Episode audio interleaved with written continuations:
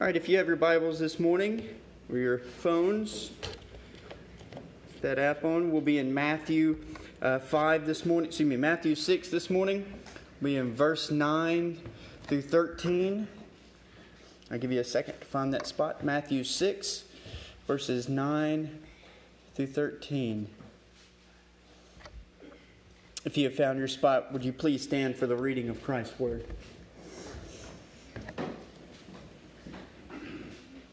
May you hear the word of Christ. Pray then like this. Our Father in heaven, hallowed be your name. Your kingdom come, your will be done, on earth as it is in heaven. Give us this day our daily bread, and forgive us our debts, as we also have forgiven our debtors. And lead us not into temptation, but deliver us from evil. Let us pray. Father, we thank you so much that we can gather together as your people, as your church, so that we might learn the depths of who you are, that we would grow in your presence, that we would long for your presence. And Lord, may your word seep into our hearts and minds this morning. May you open our ears to receive it so that we can then embody it, that we would take it from this place this afternoon and live it out. For your kingdom and glory, we offer all these things in your name. Amen.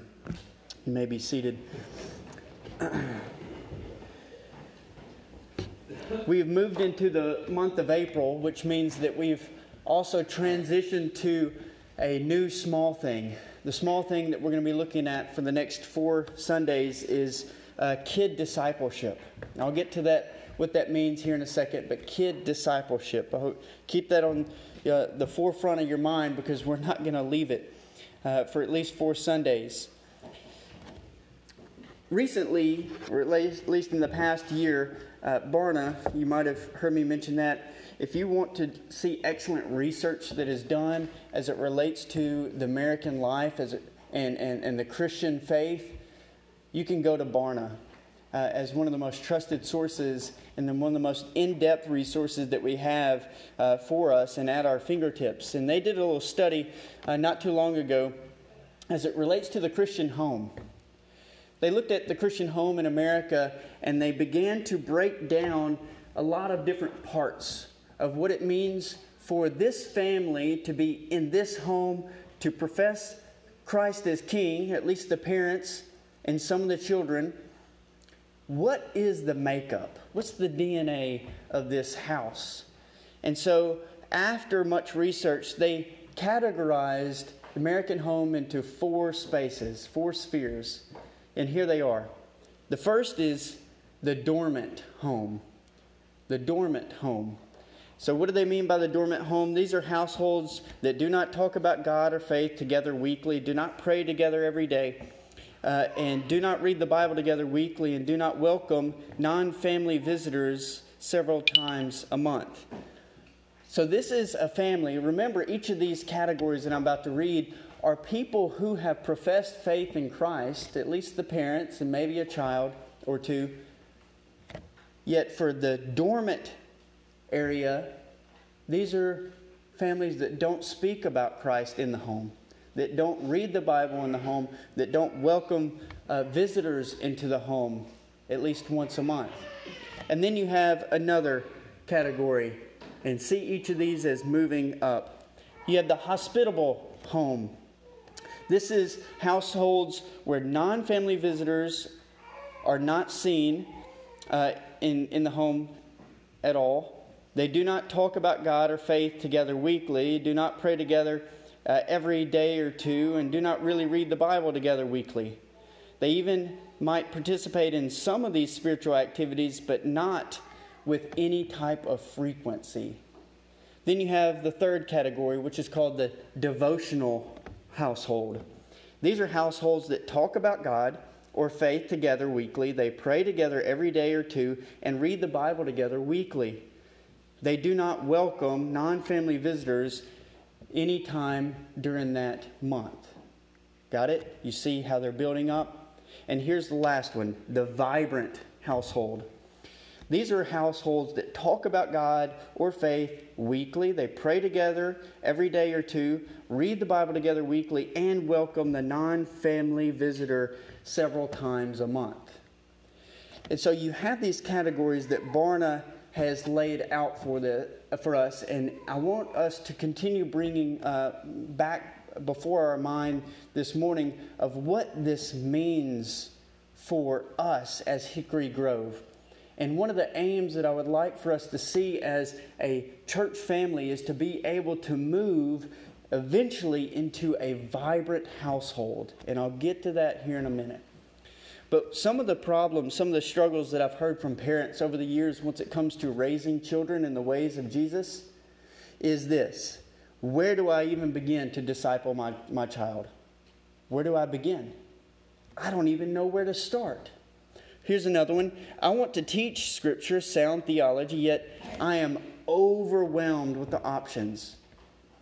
You have this desire and yearning to, and then you walk into Life Way, and you think, oh my goodness, I don't know where to begin. That's not uncommon, parents. I don't have, or you might hear also, I don't have a degree in theology, and I struggle with understanding the Bible myself, yet I'm paralyzed to teach for fear of teaching something that's wrong or contrary to Scripture. So some of these struggles, I want you to hear them. They are very common, parents and grandparents. They're very common. And so notice that these are some of the things that many families struggle with, especially parents. And what I would like to do this morning, at least one aim, is to give you some practical tips, but also some very sound theology and some resources as well to help push you in the right direction so that you can begin this own discipleship in your home. All right? So kid discipleship, what in the world is this? This is how we can shepherd our children and our grandchildren in the ways and gentleness of God who is our shepherd. By kid discipleship, you look at the disciples themselves and what Jesus does. He takes these 12 men up beside him and he teaches, he trains them, and he equips them for living out his ministry, living out his life in their everyday world. If you look at the interactions that Jesus has with these disciples for approximately 3 years, you would think by the end of the 3 years after Jesus is crucified and resurrected, that they're utter failures. Because after Jesus is resurrected, what are they doing? They're sitting around lamenting of what has gone on. They're not actually living out this mission and ministry of Jesus. So you would think at the face of it, they're failures after 3 years.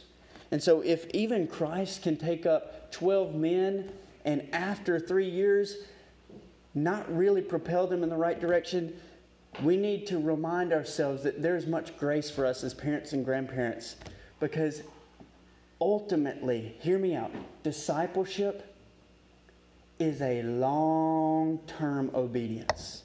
It is not something that's going to happen overnight. It's not going to be happening within a week. It's not going to be happening within a year or two.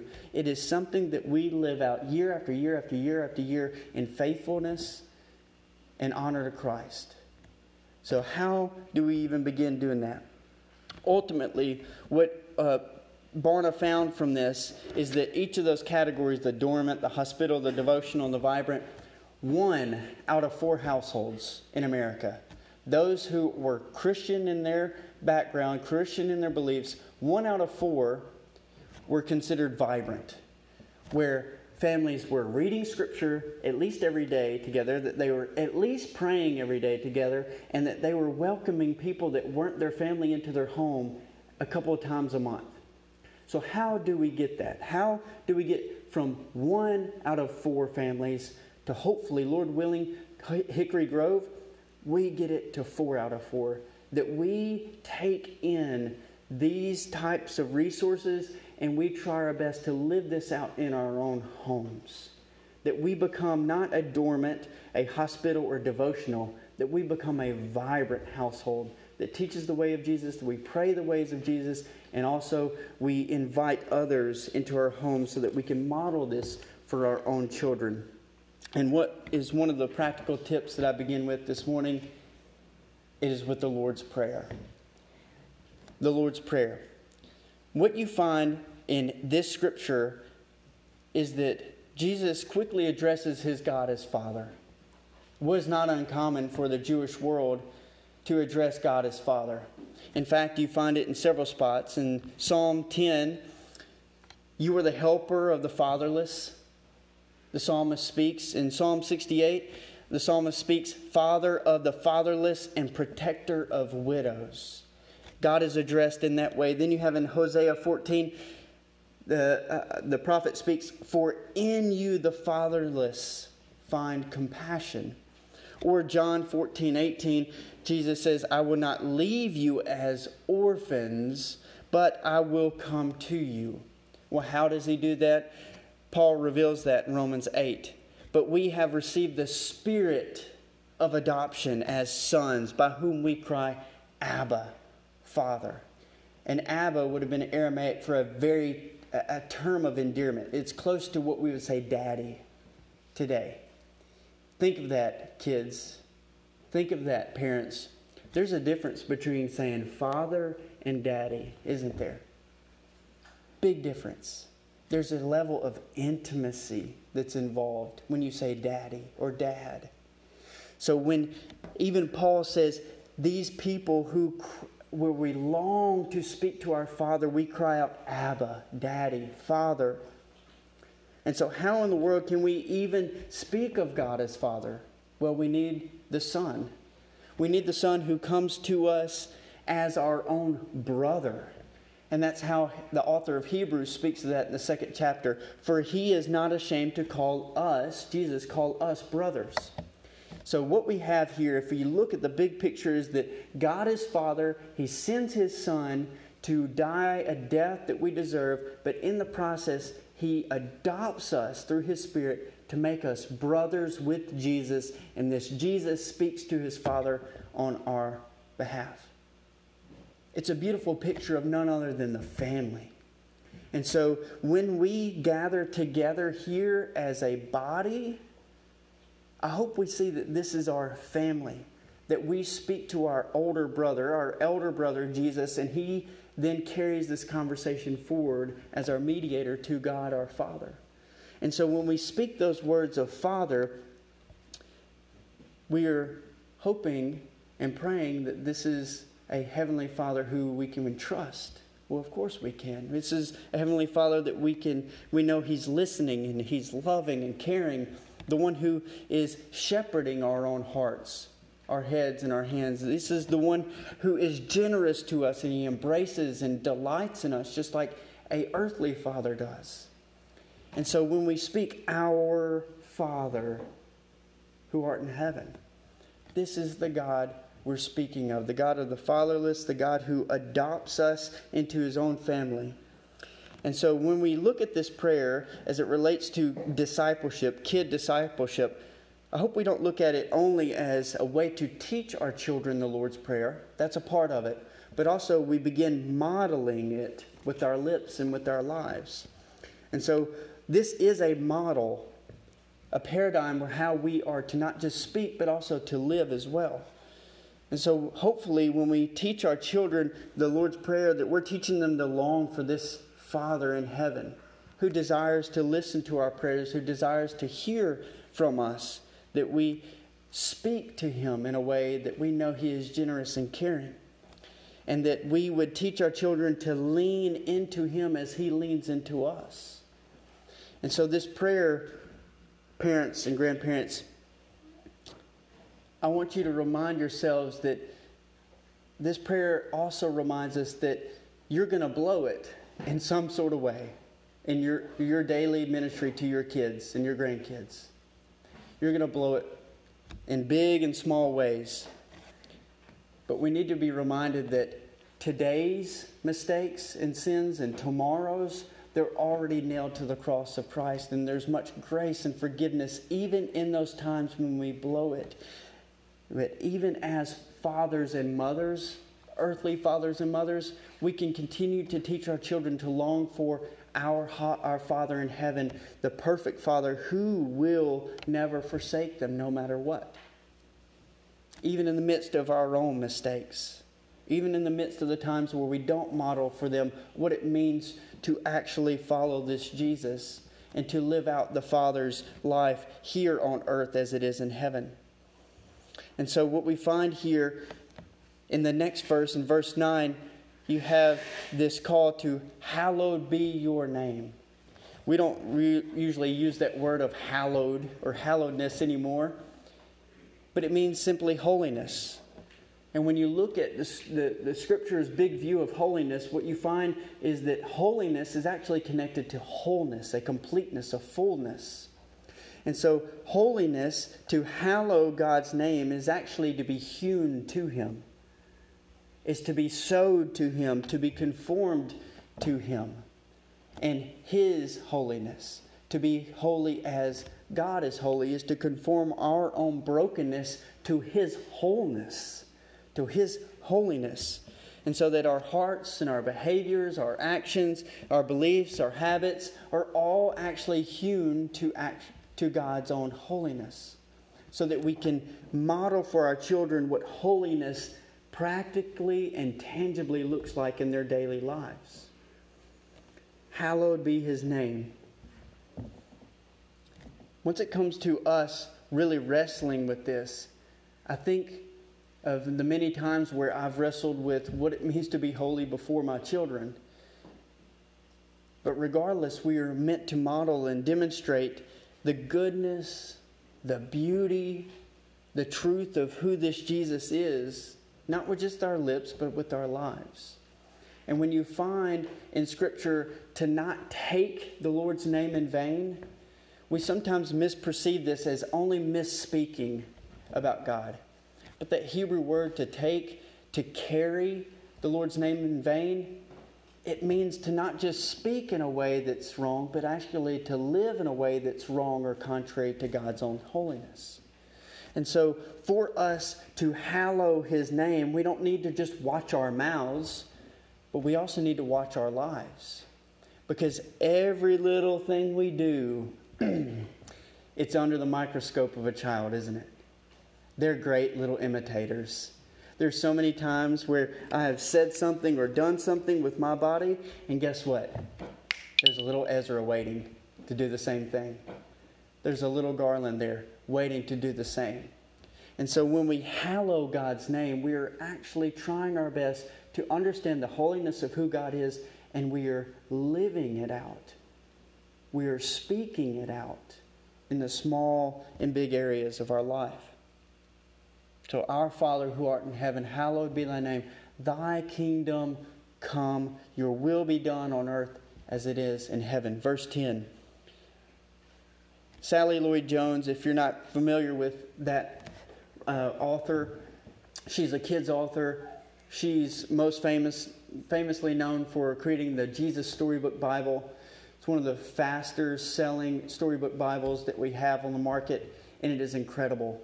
Not only is it visually incredible, but Sally Lloyd-Jones actually took a lot of time to be able to craft such beautiful stories that retell the famous stories across Scripture from Genesis to Revelation. And so if I could throw a resource out to you, here are a couple. Sally Lloyd-Jones, the Jesus Storybook Bible, parents and grandparents. Here's another one, and I have it back here. I actually have both of them back here.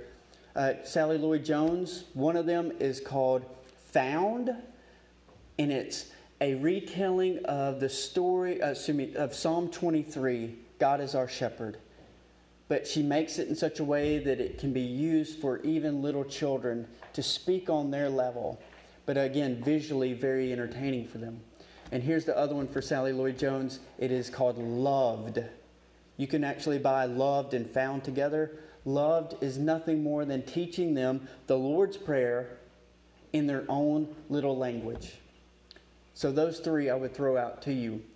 And as it relates to this verse right here, verse 10, Sally Lloyd-Jones, she writes it in this way. As it relates to your kingdom come, your will be done on earth as it is in heaven. Do what is best. just like you do in heaven. And please do it down here too. How simple that she can take Our Father who art in heaven, hallowed be thy name, your kingdom come, your will be done on earth as it is in heaven. And then she makes it so much more simple. Do what is best as you do in heaven, but do it right here, down here too. Because God's perfect justice and peace are meant to not just be meant for the heavens, but they're meant for here, down on earth too, in our own lives. And they intersect and they kiss one another, heaven and earth. And so that we're able to enjoy that heaven on earth because it is being lived through us as parents. God does what is best. And unfortunately, sometimes we don't as parents and grandparents. We don't. Yet, that's more of a reason for us to seek God's kingdom first. And we allow God's kingdom to spill onto earth into our own little homes for our children. Because we are ambassadors, parents and grandparents. We're ambassadors. An ambassador is nothing more than a person who acts as a representative or promoter of another country. We've seen many ambassadors on TV of France, of Germany, of Kenya, and the like. These are people who speak and act on behalf of another country. Where Paul ties this in 2 Corinthians 5, where he says, you are ambassadors of King Jesus, which means that we are a people who act, represent, promote another country or kingdom, and that kingdom is ultimately from our King Jesus. And so even in our smallest actions in the home, we are ambassadors of that King and that kingdom. And so I hope and pray that we can actually turn our little homes into little kingdoms of Jesus. It's not easy, I know that. But that's the aim, the goal for us. So your will be done. It's okay. Let me just take a step aside to speak to parents and grandparents to say that it's okay for us to really struggle with God's will. It is very common for the Christian to understand, what does it mean for me to live out God's will right here and right now? It is okay to struggle with that, but also at the same time, don't hide that from your children or grandchildren. Don't hide it, because it is in that time that you can teach them that even Jesus struggles with his heavenly Father about to live out his kingdom. You see him struggling in the desert as he's being tempted by the devil. You see him struggling with this in the Garden of Gethsemane. He continues to try to figure out, is this truly your will, Father? So we should also express that we shouldn't hide it from our children. But we should also teach them that this is not a careless and easy search for them to live out. So we can actually disciple and teach them how to live that out right here and right now. And we can take time to equip little ears to listen well. And one of the ways that we can teach our little ears to listen well is to none other than to pray with them and allow them to pray. Because it is in speaking and listening to God that we're training their ears to hear the Father. And the more that you speak to somebody, guess what? The more you're learning to hear their voice and to listen to every word that they're speaking. Because it's not just about listening to the words, it's listening for the tone. Not too long ago, I saw on Facebook a video of this shepherd who had many sheep into a field, and he had all of these college students who came up to him, and they were, I guess they're studying the sheep and studying what it means to be a shepherd. And so this shepherd actually took all of these students into the field, and he said, here's the sound you need to make. And he gave them the call. He said, you need to make it like this. And here you have, one by one, 10 to 15 students trying their best to call for these sheep to come to them. And guess what happened? None of them came. Not one time. They didn't even turn their heads to look at these college students. He gave them the exact sound, church, for them to make. Yet they wouldn't even turn their head. And then in a split second, he made the same noise, the same call, and every single one of those sheep lifted up their heads and ran to their shepherd. It's more than just listening to the words, but also the sound, the tone of our Heavenly Father, who is our shepherd. And so we can take times every single day and every single week to train our children to listen, not just to pray, to speak to God, but to listen for God's voice. And to train them right now to listen to what it sounds like, what is being said to them. Because now that we train their ears, we can get them ready no matter what area of life, that they can hear their Heavenly Father and listen and to be ready for action. Our Father who art in heaven, hallowed be thy name. Thy kingdom come, thy will be done on earth as it is in heaven. Give us this day our daily bread. Say grace often, church. Say grace often. What I mean by that is one of the most favorable, conducive, encouraging spaces in your home is the dinner table. You will be amazed by how many conversations will happen at the dinner table. And so many rich conversations. And the table can be a very sacred space for you to disciple your children. And so some of my friends have done this in their own setting at dinner table at night. They'll do this. They'll sing a little quick hymn, maybe a single verse. Then they'll start eating. Excuse me, they'll say grace. They'll take turns saying grace, giving thanks for the food. And then as they eat, the mom or dad will read a Bible story as they eat. You have them there. Your children are going to eat. Well, they're going to fight you sometimes, but they're going to eat. Last time I checked, 100% of children eat. They might not eat at the speed and rate that you want them to, but they're hungry. And so let's put them in spaces, sacred spaces, where they are able to eat and enjoy the food that has been given, but also at the same time, they can hear Scripture read, and they can talk about that Bible story for the evening. So here's my two cents on this. Take 2 to 3 prayers and give a melody to it. And for them to sing, all of our children can sing, God our Father, we thank you. Right? Sophie has no clue what she's singing, but she loves singing it. She wants to be one of the first ones to sing God our Father. Take 2 or 3 of those prayers and introduce them, because what we're hoping to do in saying grace is that we're teaching our children to see that even food is a generous donation of our Heavenly Father. That even food is a heavenly gift from our loving Father. It is a divine donation from Him. And we're hoping to train their eyes to see exactly that. Our Father who art in heaven, hallowed be thy name. Thy kingdom come, thy will be done on earth as it is in heaven. Give us this day our daily bread, and forgive us our debts as we forgive our debtors. If there is something central to the Christian story, it is forgiveness. That could, you could argue, is the very heart of the Christian story, forgiveness. Where there's a moral debt so high that we can do nothing as human beings to pay it off.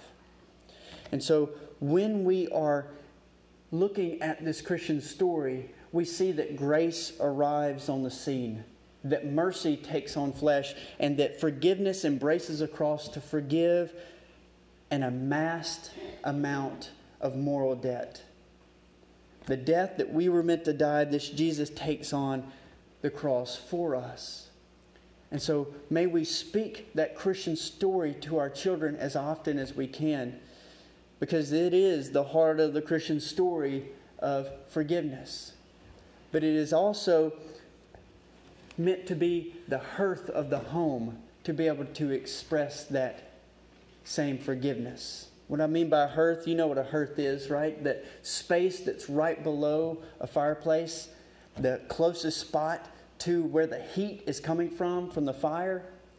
Once it comes to the hearth itself, we need to see our homes as hearths, a place where the forgiveness of Jesus is burning, and that we are able to express it in our smallest and biggest actions, that this is this forgiveness that we seek, this is this forgiveness that we try our best to live out, and it is a place where we are trying to show you right now that this forgiveness is worthy of all of your life, children. And we want to seek that out. And so we can seek places in our home where we can express this forgiveness. And so here's where we're going to end this morning. Once it comes to this Barna research, I told you that 1 out of 4 homes were the ones that were vibrant, where prayers were said nearly every day, scripture was read nearly every day, and that also you have non-family members, visitors that would visit the home a few times a month. What you see at the very end, and lead us not into temptation, but deliver us from evil. What we find here is a sense of irony, that Jesus is teaching his disciples to pray, lead us not into temptation and deliver us from evil. The two things that Jesus was led into. One, he was led into temptation in order to be tested, and then he was sent to the cross because of evil.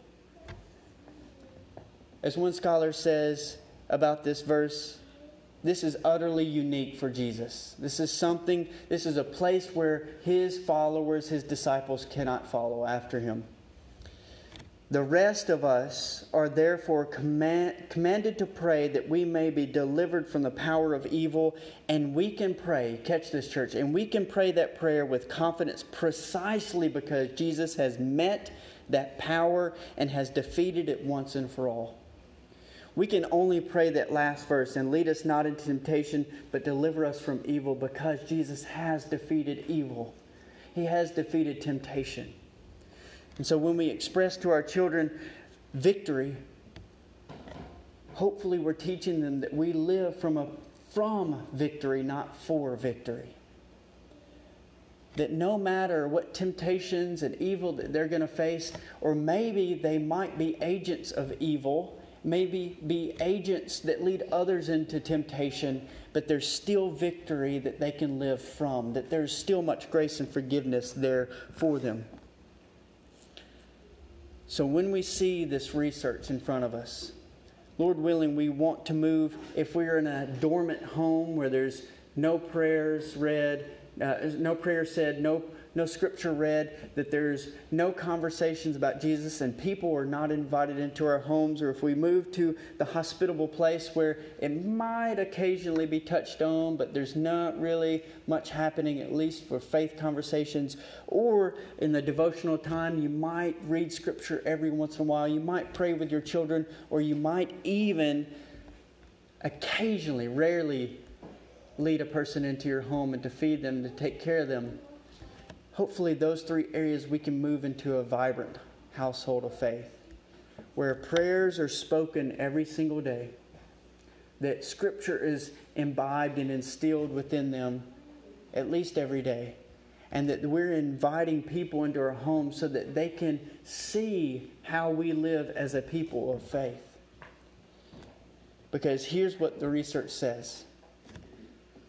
The families that were vibrant as a household of faith, those children, after generations later, are still the ones who are continuing this cycle of reading scripture to their grandchildren nearly every day. These are the generations that are still speaking prayers and asking children to pray. These are still the same people that were inviting people into their homes, visitors.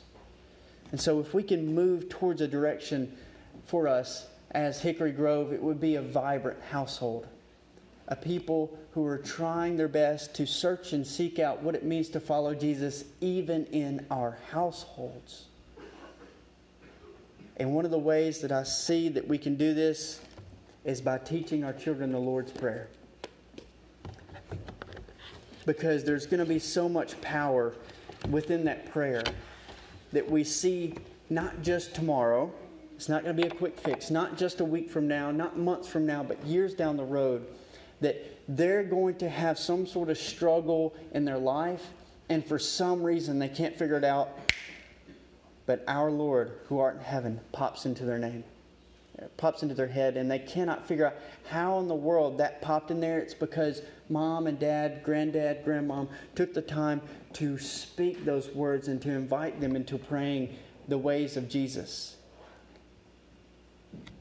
So let us move our children and disciple them in the smallest of areas of their life and in the biggest areas of their life, so that we can seek what it means to follow Jesus, even in temptations, seeing gifts of bread as from the Heavenly Father, that we see that we are meant to be a people of the kingdom, and we're meant to live it out on earth as it is in heaven.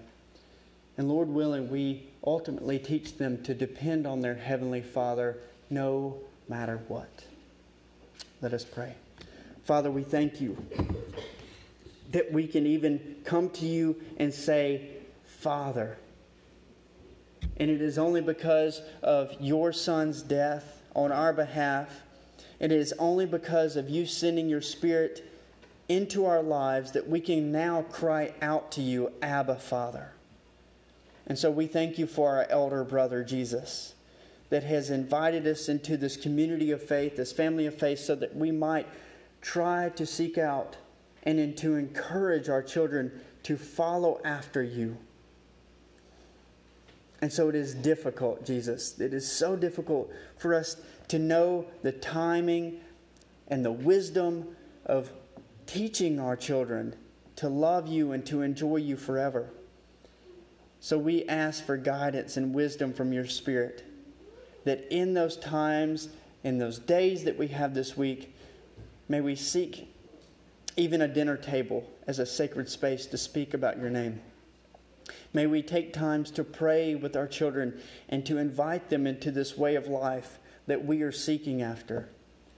And Jesus, we also pray that if there's opportunities that we can invite neighbors or visitors into our home, and to be able to just throw on them a mass amount of grace by feeding them and just talking with them, and to be able to live out the ways of Jesus. May you give us those opportunities so that we can model and imitate your ways for our children, so that they would see that what we do is not about what happens on just a Sunday, that it happens to every single day of the week, Monday through Sunday, and that we desire to live for you and to honor you no matter where we're at, whether it's the house, the restaurant, in our daily jobs, or even on a Sunday as we gather for worship.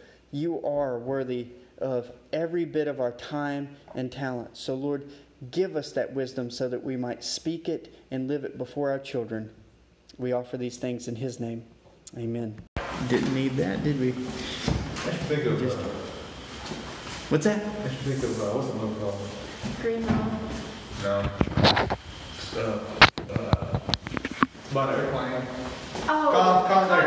Yeah. Con Air. Yeah. The crazy dude that starts singing. Yeah, that's one. For your edification. Okay, guys. Here's what we're going to do this week. Considering that we spent, 40 minutes last week, trying to lay out, for those who weren't here, we laid out all of the first 5 books of Scripture. Genesis, Exodus, Leviticus, Numbers, and Deuteronomy. We laid it all out, and we solved all these kinds of problems, Teresa. So I hate that you missed it. I'm just kidding. It's on the podcast. Oh, that's right. I need to listen to the podcast. Yeah, it is on the podcast, and Jody said that she listened to it, and you can hear. I'm trying to keep my speaker a little bit more accessible this time, so it's more clear. I'm going to try to speak over it the whole time. If I do not, remind me to speak over it. So we're not going to do that kind of work this evening. For those who were able to jump into the study, those who weren't here, you have your own book. It's in the center of the table. Make sure you grab one before you leave. So much reading, by the way. It is. It is, and this is, you know, in many ways, it's very difficult. If you go and look for Bible studies, Life Way, or whatever Christian distributor of some sort, it's hard to find a balance where you want people to have a really rich experience in the Scriptures, to get some really great sides of how to interpret what's going on and really throw you into the depths of Scripture. And then the opposite end, you just get pretty much none of that. You just get very flowery stuff, and it doesn't really pull you into the depths of the Scripture. This one does lean towards that first part. As you said, there's a lot of reading, a lot of really hard concentration on what is going on. So I want to take about 15 to 20 minutes for us to look at what you guys really went through this past week, to get your feedback on the study itself. And if you weren't here, that's all right. We'll be able to tie in a lot of what we're going to be studying. So let's do that. The spots that you were able to start to, you know, read the first chapter of Ezra, and then you were supposed to jump in the first two chapters of Nehemiah. Let's look at common words or themes that you started to see jump out as their language uses emerge. What did you notice? I got exiles, return, rebuild, and restore. Good. Excellent. Spot on. Anybody else? Exiles, rebuild, restore. There's a fourth one. Return. Exiles, return, restore, rebuild. That's all right. Covenant. What? Covenant, yes. Another big one. It brings out how God is behind people's actions several times. Yeah. It reminds the reader that he's acting through all these different things to accomplish his will. We're going to touch a little bit on that tonight after our 15, 20 minutes of looking through the study. But yeah, and in fact, what we quickly looked at last week was exactly that when Ezra and Nehemiah are returning, they're returning about 13 years apart from each other. They have some vague notion that God is acting through them. Because the temple is being rebuilt, they start to see, okay, these are the promises coming to fruition right in front of us. God's making it very clear. He wants the temple rebuilt, and He is working right now. And so, yeah, He is. They do see that God's working and He's active, specifically in His covenant, the promises that He's given. We talked about that a little last week. What else jumped out to you?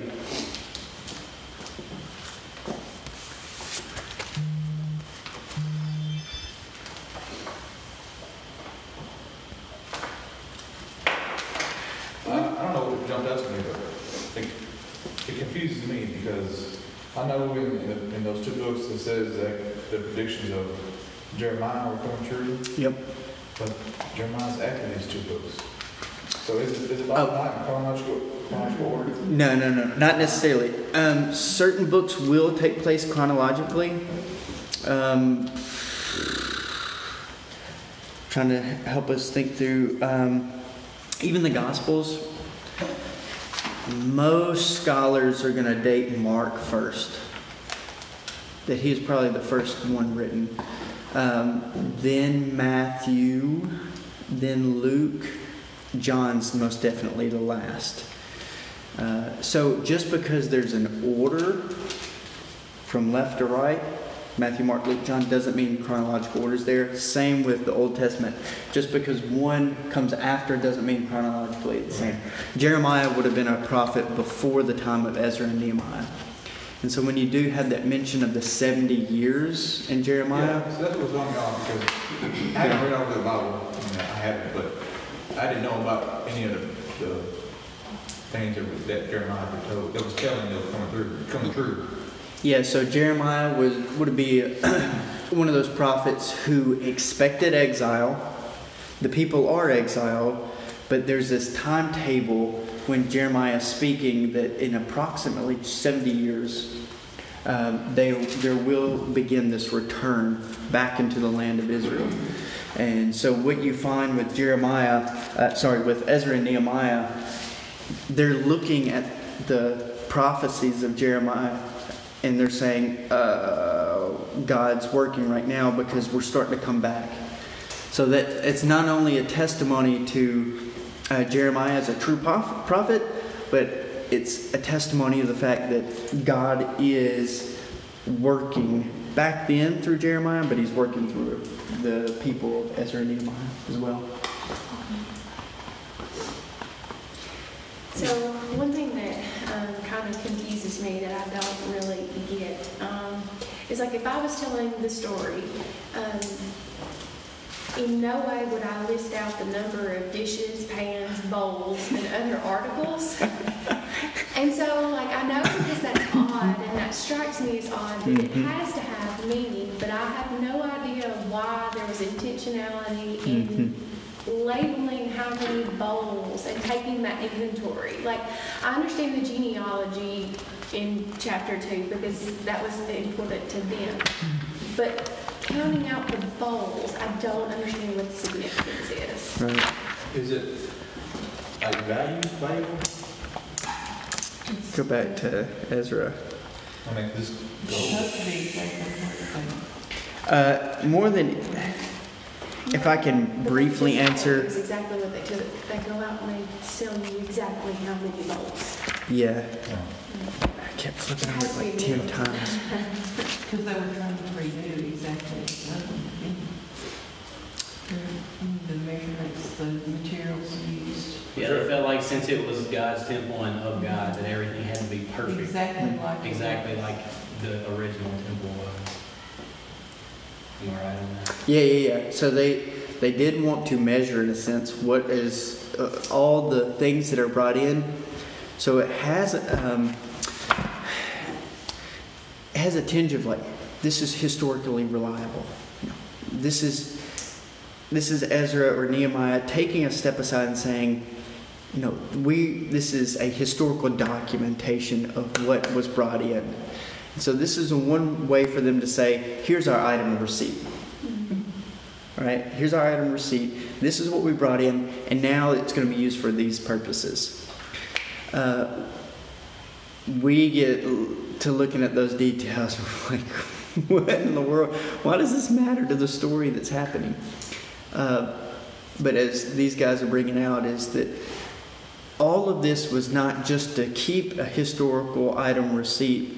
It was to show the faithfulness of the people, the faithfulness of Yahweh, of God, and how they are about to be faithful with these things in order to rebuild the temple. And so we look at stuff like that and we're like, oh my gosh, it plays no important part.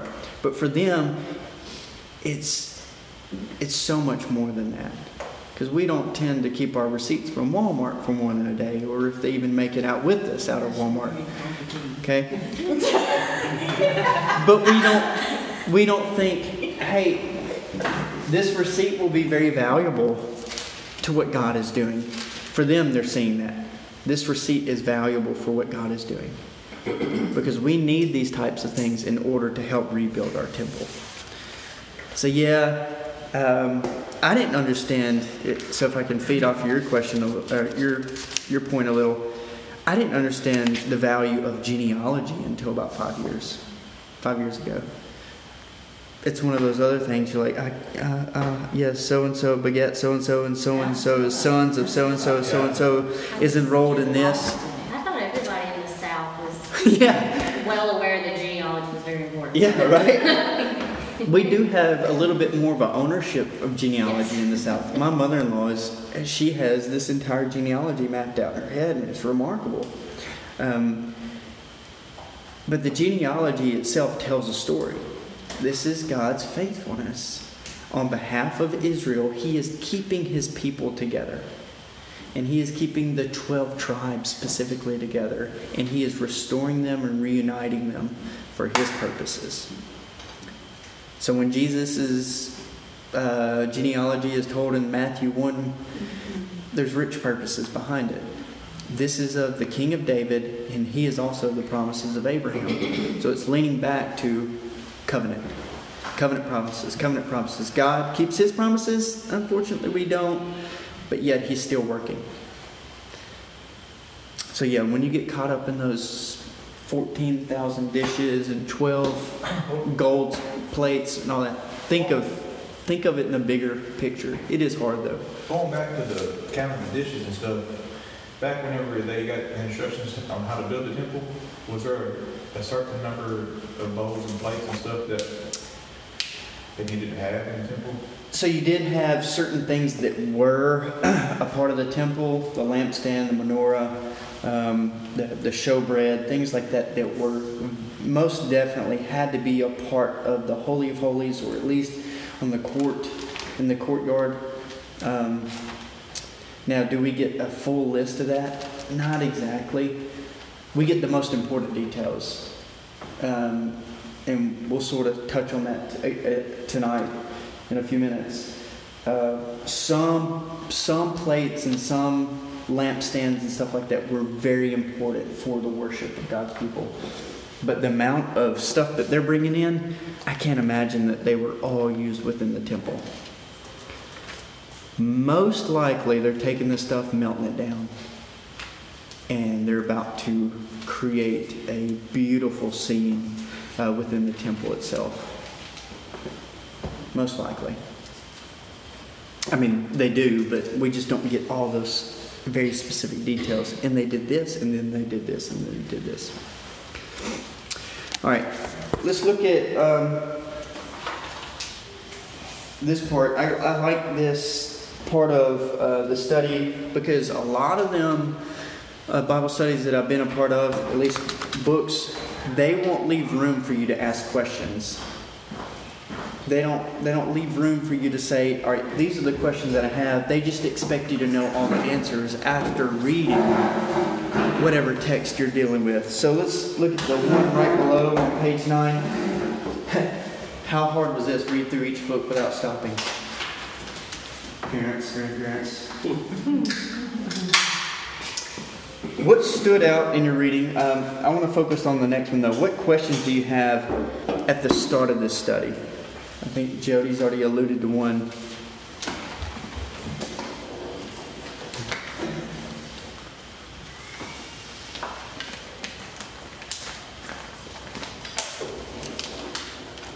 Y'all got it figured out.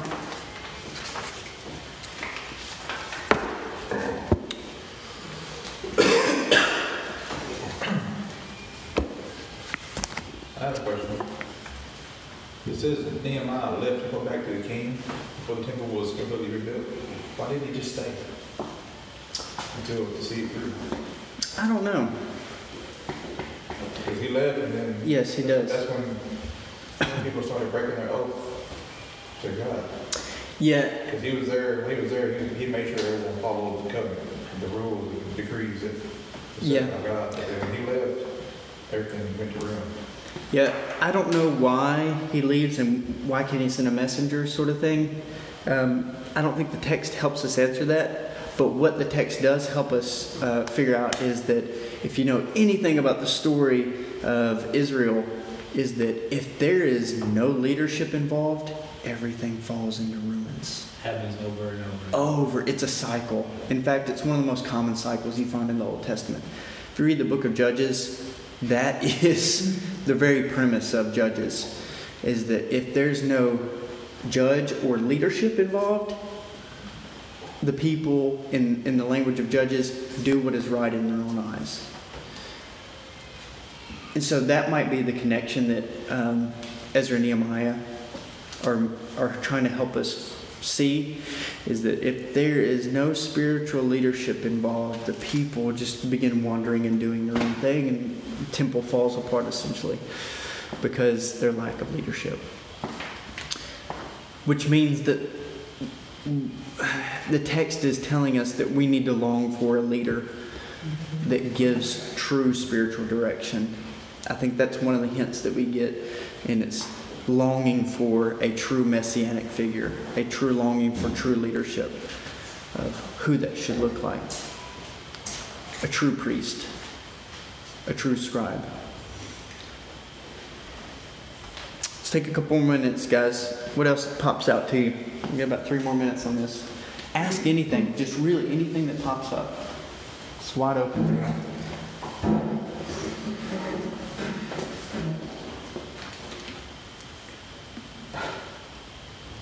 I have my own question. Go. Don't be afraid of the questions. Why have so many different kings in that short period of time? Why were they so young? Persian kings, or? Yes. They're like, one of them was like 18, one was like 22. They're all super young. They all, I don't know. Yeah, so you have Xerxes from 483 to 465. So watch this span of time. This is crazy.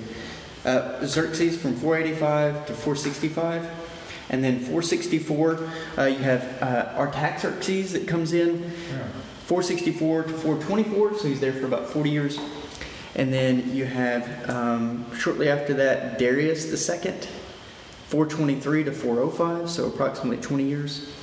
I don't know what is going on, at least for these guys. I mean, they're not reigning very long, which, you know, lifespan and things like that in that day were probably, to be old then was 50s, 60s. Just the difficulty of life. To see beyond 60 was practically unheard of. There's like studies that have been done on like Egyptian royal bloodlines and Persian royal bloodlines and things like that that show that the royal bloodlines are probably the most unhealthy part of the kingdom anyway, because there was so much inbreeding that went on because they didn't marry outside of those bloodlines. Yep. So, yeah, they didn't live very long at all. That's why so many Egyptian pharaohs died in their teens to 20s, you know. Yeah, so that's what I was getting at. And they died really young. Yeah, and at least for us, we can, you know, date archaeologically now each of these kings. What the text, I think, is trying to get us to point out, to figure out, is that even though there's different leadership involved, God's purposes are still coming, again, I'm going to keep saying this, fruition. It's still coming to a head, despite who's the king at the time. That whether it's Xerxes or Artaxerxes or Darius II, he is still fulfilling his promises, because Ezra comes back in 485, and then Nehemiah comes back in 445. So you have some time there, and there's still different kings that are in those roles, and yet the people are still working to pull all of this temple back together so that the covenant promises can keep coming about. Anything else, guys? Something that stood out to me when I was reading in Ezra, talking about how some of the people were, once they got the foundation finished, you know, some of the people were praising and so happy, and then some of the elders were actually sad, like they were weeping over, I guess, seeing what had been and, you know, seeing the new come to pass. But there was like a little excerpt, I guess, here in my Bible, and it, I guess, went ahead to Haggai. In 2:9, it says, "The final glory of this house will be greater than the first, as the Lord of armies. I will provide peace in this place." And so, you know, it talks about our brokenness, and that, you know, He's going to make our future great no matter what, even if it looks completely different than what we had a vision for to begin with. Yeah, because as you pointed out, the younger generations were working on the temple, and the elder generation is helping, but you got to remember, these are the ones that had seen the temple before they had gone into exile. A healthy reading of the text would be that these younger generations had never seen the temple before. They were probably born in exile because they've been there for a couple of decades. Some of them a couple of decades, some of them longer. So to come back and hear, or really, let's move back, to be in exile and hear stories from your parents and grandparents about what was, and you have no clue what it's like. But then you come back with your parents and grandparents, and then you're a part of that rebuilding process. They see it as something joyful because they heard their stories of their parents and grandparents, but the grandparents are weeping. The parents are weeping because this is what we used to remember. And so now our own children can be a part of this. So it's definitely sadness, but also great happiness. That's sadness over what was lost and happiness over what is lost. Yeah. There's probably a massive amount of emotions happening in that time. And so it gets a little bit to the earthiness of what's happening right in front of them. You know, we can read, it is so easy for us to read stories like Ezra and Nehemiah and be so disconnected from what the Scripture is talking about. If there's anything that I want you guys to get from Ezra and Nehemiah is that we need to connect to this story in so many different ways, because as Blake figured out the first night, why Ezra and Nehemiah? Well, because I think what God is doing in and through Hickory Grove is much like what was going on in Ezra and Nehemiah. There's a great amount of spiritual renewal in Ezra, and there's a great amount of, in some sense, physical renewal in Nehemiah.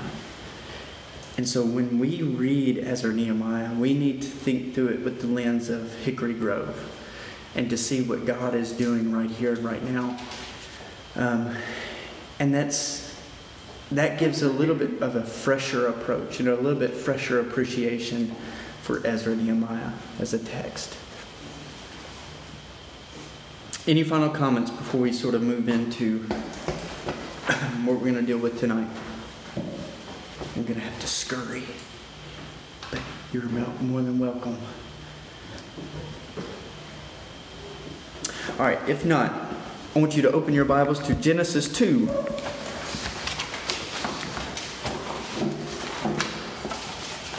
Genesis 2. We're going to go verses 10 to 14. And we're going to jump around, so get ready.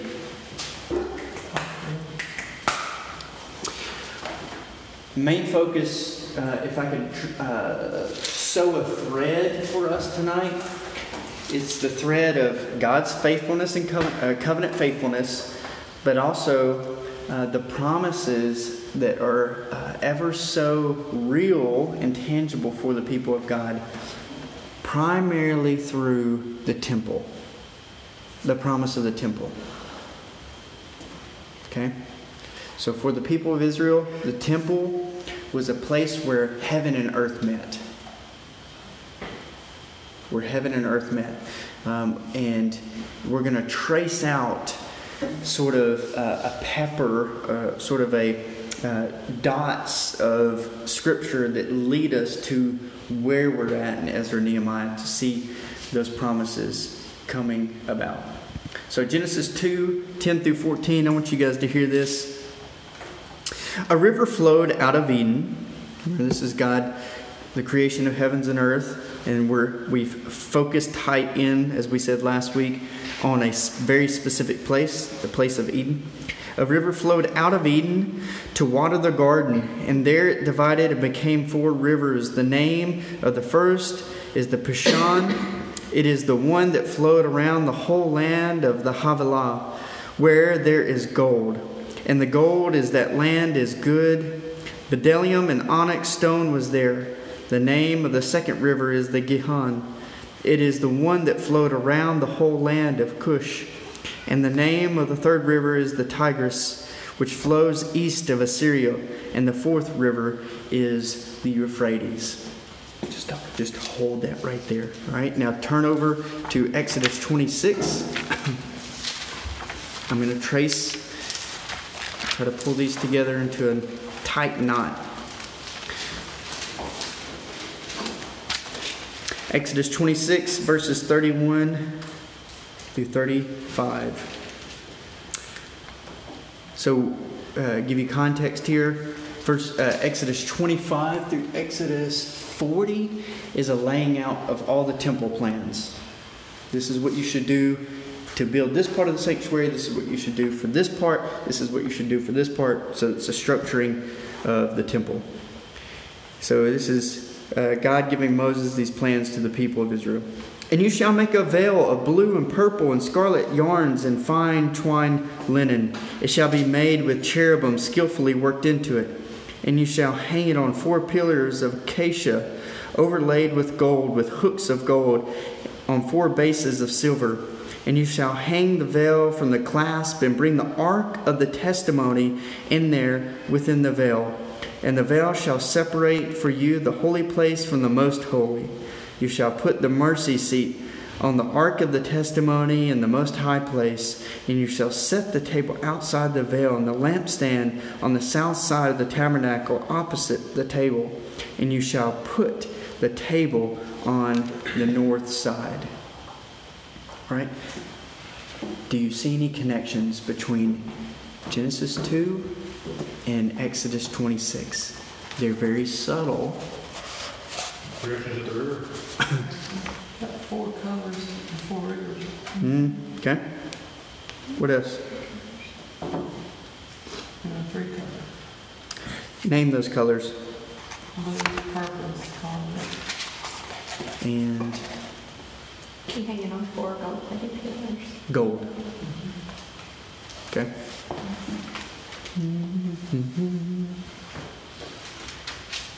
Separate. Yep. Say it again. They separate things like the borders do. Like the rivers do. Okay. Make borders. Okay. It's a good observation.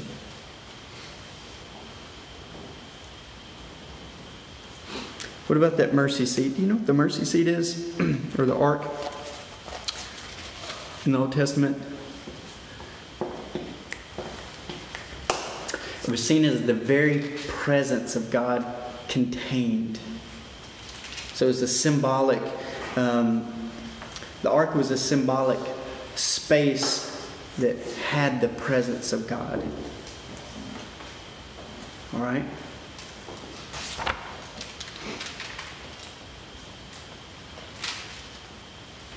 You see the language of the temple, the table outside the veil and the lampstand.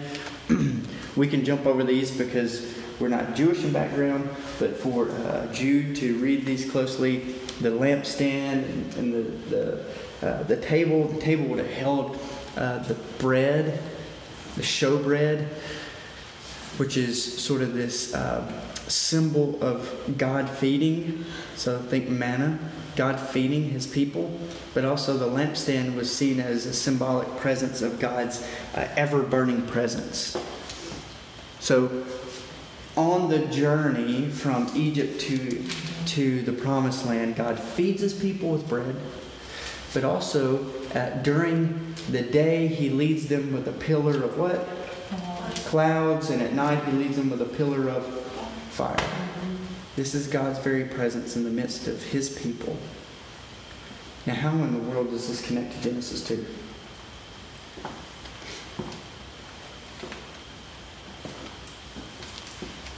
I'm getting to think hard on that, but I like it. Yeah, go back. Go ahead and go back. Genesis 2.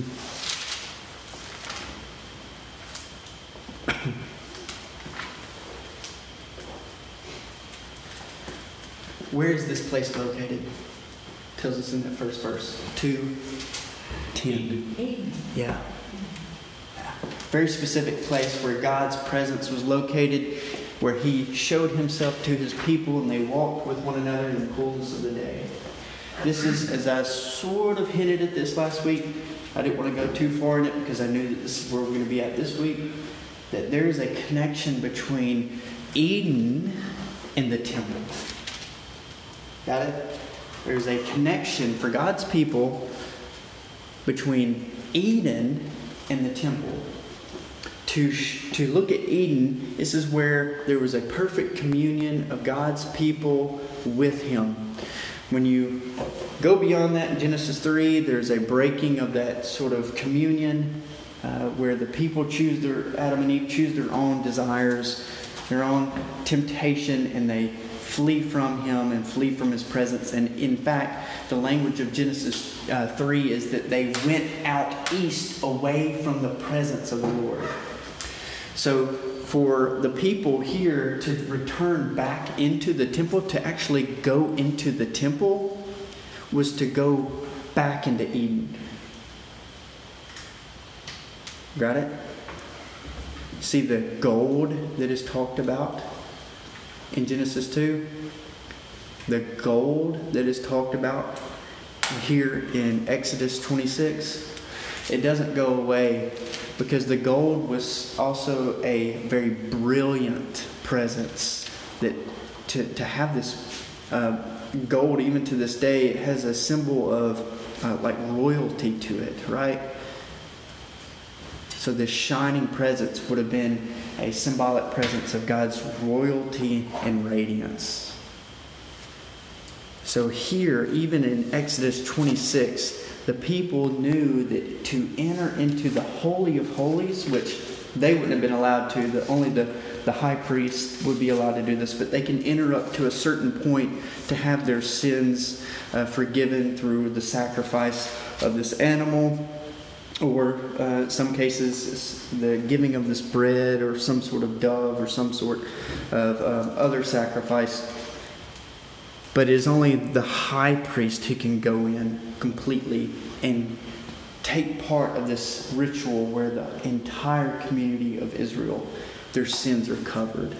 But it takes that mediator. It takes that king-like character, that royal-like character to go into the as a high priest into those places. All right? Now, let's go for a couple more texts as we finish out tonight. Go to 1 Chronicles 17. So this is going to be on the hind end of your first five books. You have 1st and 2nd Samuel, and then you're going to jump into 1st and 2nd Kings, and then you're going to have right after that 1st and 2nd Chronicles. I want you to go to 1 Chronicles 17.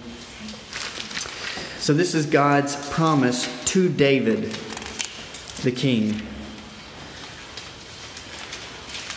If you look at verse 3, but it's the same night the word of the Lord came to Nathan. This is sort of this priest who's helping out David.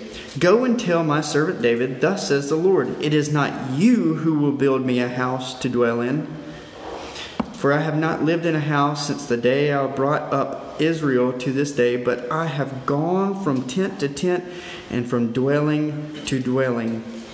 And then you jump down to verse 9, and I will appoint a place for my people Israel and will plant them. They will dwell in their own place and be disturbed no more. Down to verse 10, I declare to you the Lord will build you a house. I will raise offspring after you, one of your own sons. Catch this part, guys. And I will establish his kingdom. He shall build a house for me, and I will establish his throne forever. I will be to him a father, and he shall be to me a son.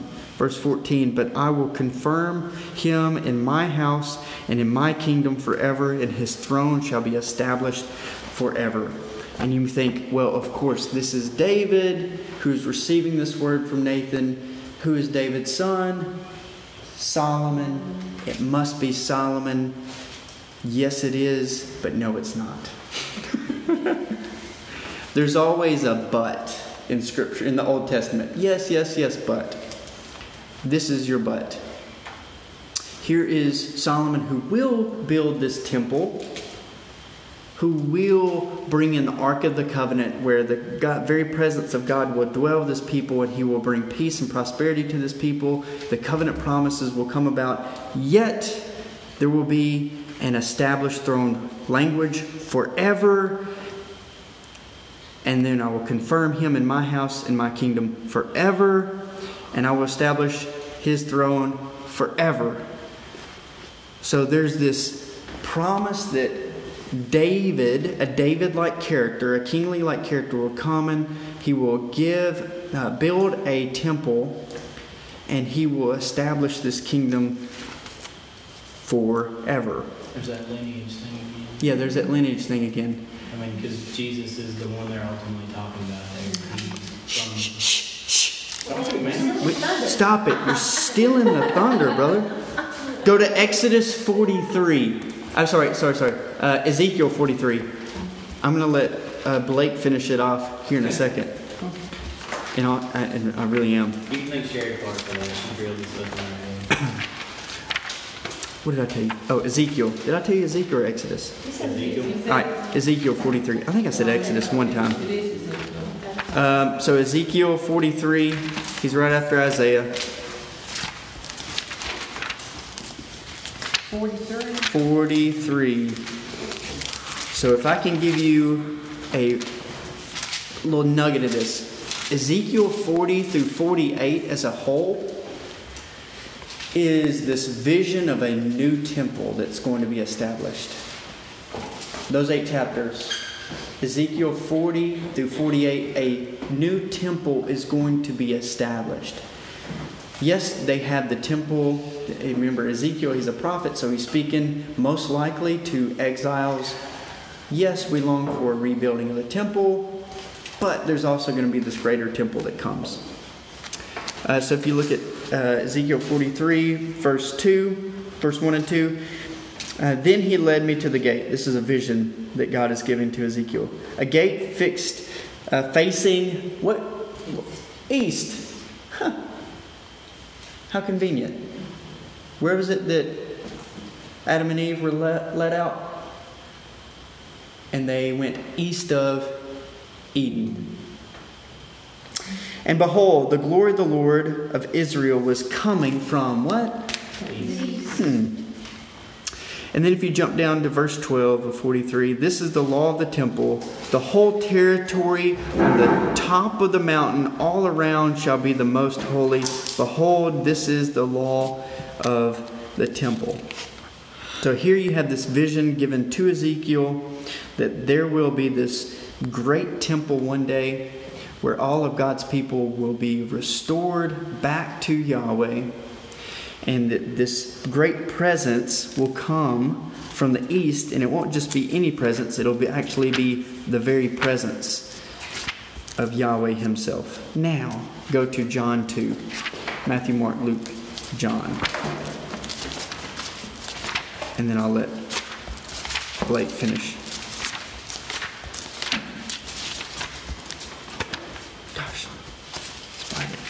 So hard to turn to.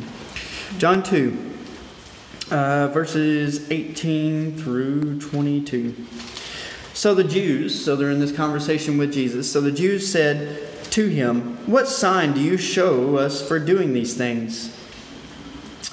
Jesus answered them, "Destroy this temple, and in 3 days I will raise it up." The Jews then said, "It has taken us 46 years to build this temple, and you want to raise it in 3 days? But he was speaking, and this is a moment where John steps back. Even though he's recording, he's rewriting what has happened in the ministry of Jesus, he's giving us sort of voice of what's happening. But Jesus, was speaking about the temple of his body. When therefore he was raised from the dead, his disciples remembered that he had said this, and they believed the scripture and the word Jesus had spoken." What you have from Genesis 2, moving into Exodus 26, moving into the promises, the covenant that God makes to David, that there will be this king-like character after David who will not just build a temple, but will reestablish it as well as the authority of Yahweh. Then you move into Ezekiel 40 through 48, and you have this little snippet in 43 that this presence will come from the east. The very presence of Yahweh will be with his people. And then you have interrupting the scene of early Rome, this Jesus who comes on the scene, and he says to these Jews in conversation, yeah, destroy this temple, but in 3 days it will be rebuilt. What I'm trying to trace out for you is this. For the people of Israel, it has always been wrapped up. Their life has always been wrapped up in true worship. So to see the temple is to understand in the back of their heads that this is the very place where God's presence meets with us and we meet with him, where heaven touches earth. It is not contradiction. It is not without coincidence, church, that when we see Jesus coming onto the scene, that he is both divine and human. That we find that in the temple of Jesus, the body of Jesus, heaven meets earth. There's a little bit of both. And so what we can trace from the Old Testament into the New is that the temple has always been a place for God's people to meet with God himself. Now, as a New Testament or a New Covenant people, we meet with God through none other than Jesus himself. All right?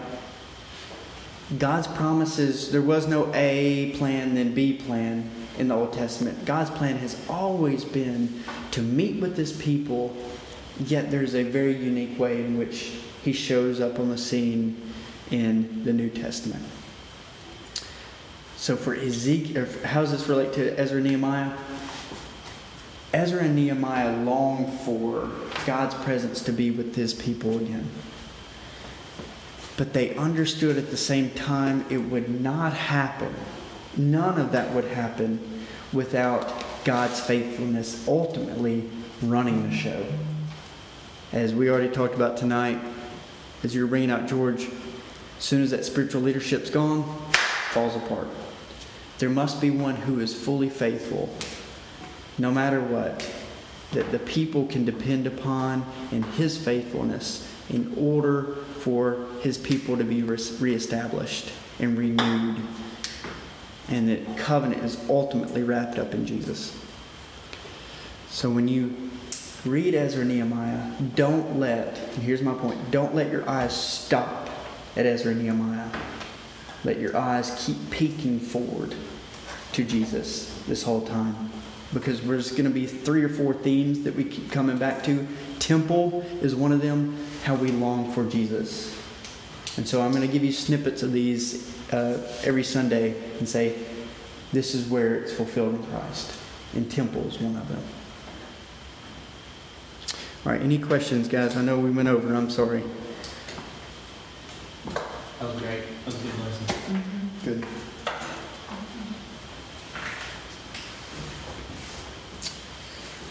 All right. We'll end in prayer here in a second. We will not meet next week because that's the beginning of Holy Week services. Right? Are my dates on? No, you're right. Yeah. That's next right. Sunday. Yeah. Next Sunday is Palm Sunday. So we'll... one reason why I say it is because I'll have the opening prayer at Whitehall, so I won't be here. Another thing is, it's for us to go and worship with Whitehall and other churches from our community. You're not obligated to, but you're more than welcome to go and be there at Whitehall next Sunday. All right? All right, guys, let's end in prayer. Father, we thank you. We thank you for this evening, how we have rummaged to the best of our ability throughout the Scriptures. And as poor of a job that we do, we are reminded that you are faithful no matter what, and that you continue to reveal yourself through your Son, and you continue to reveal yourself through your Spirit.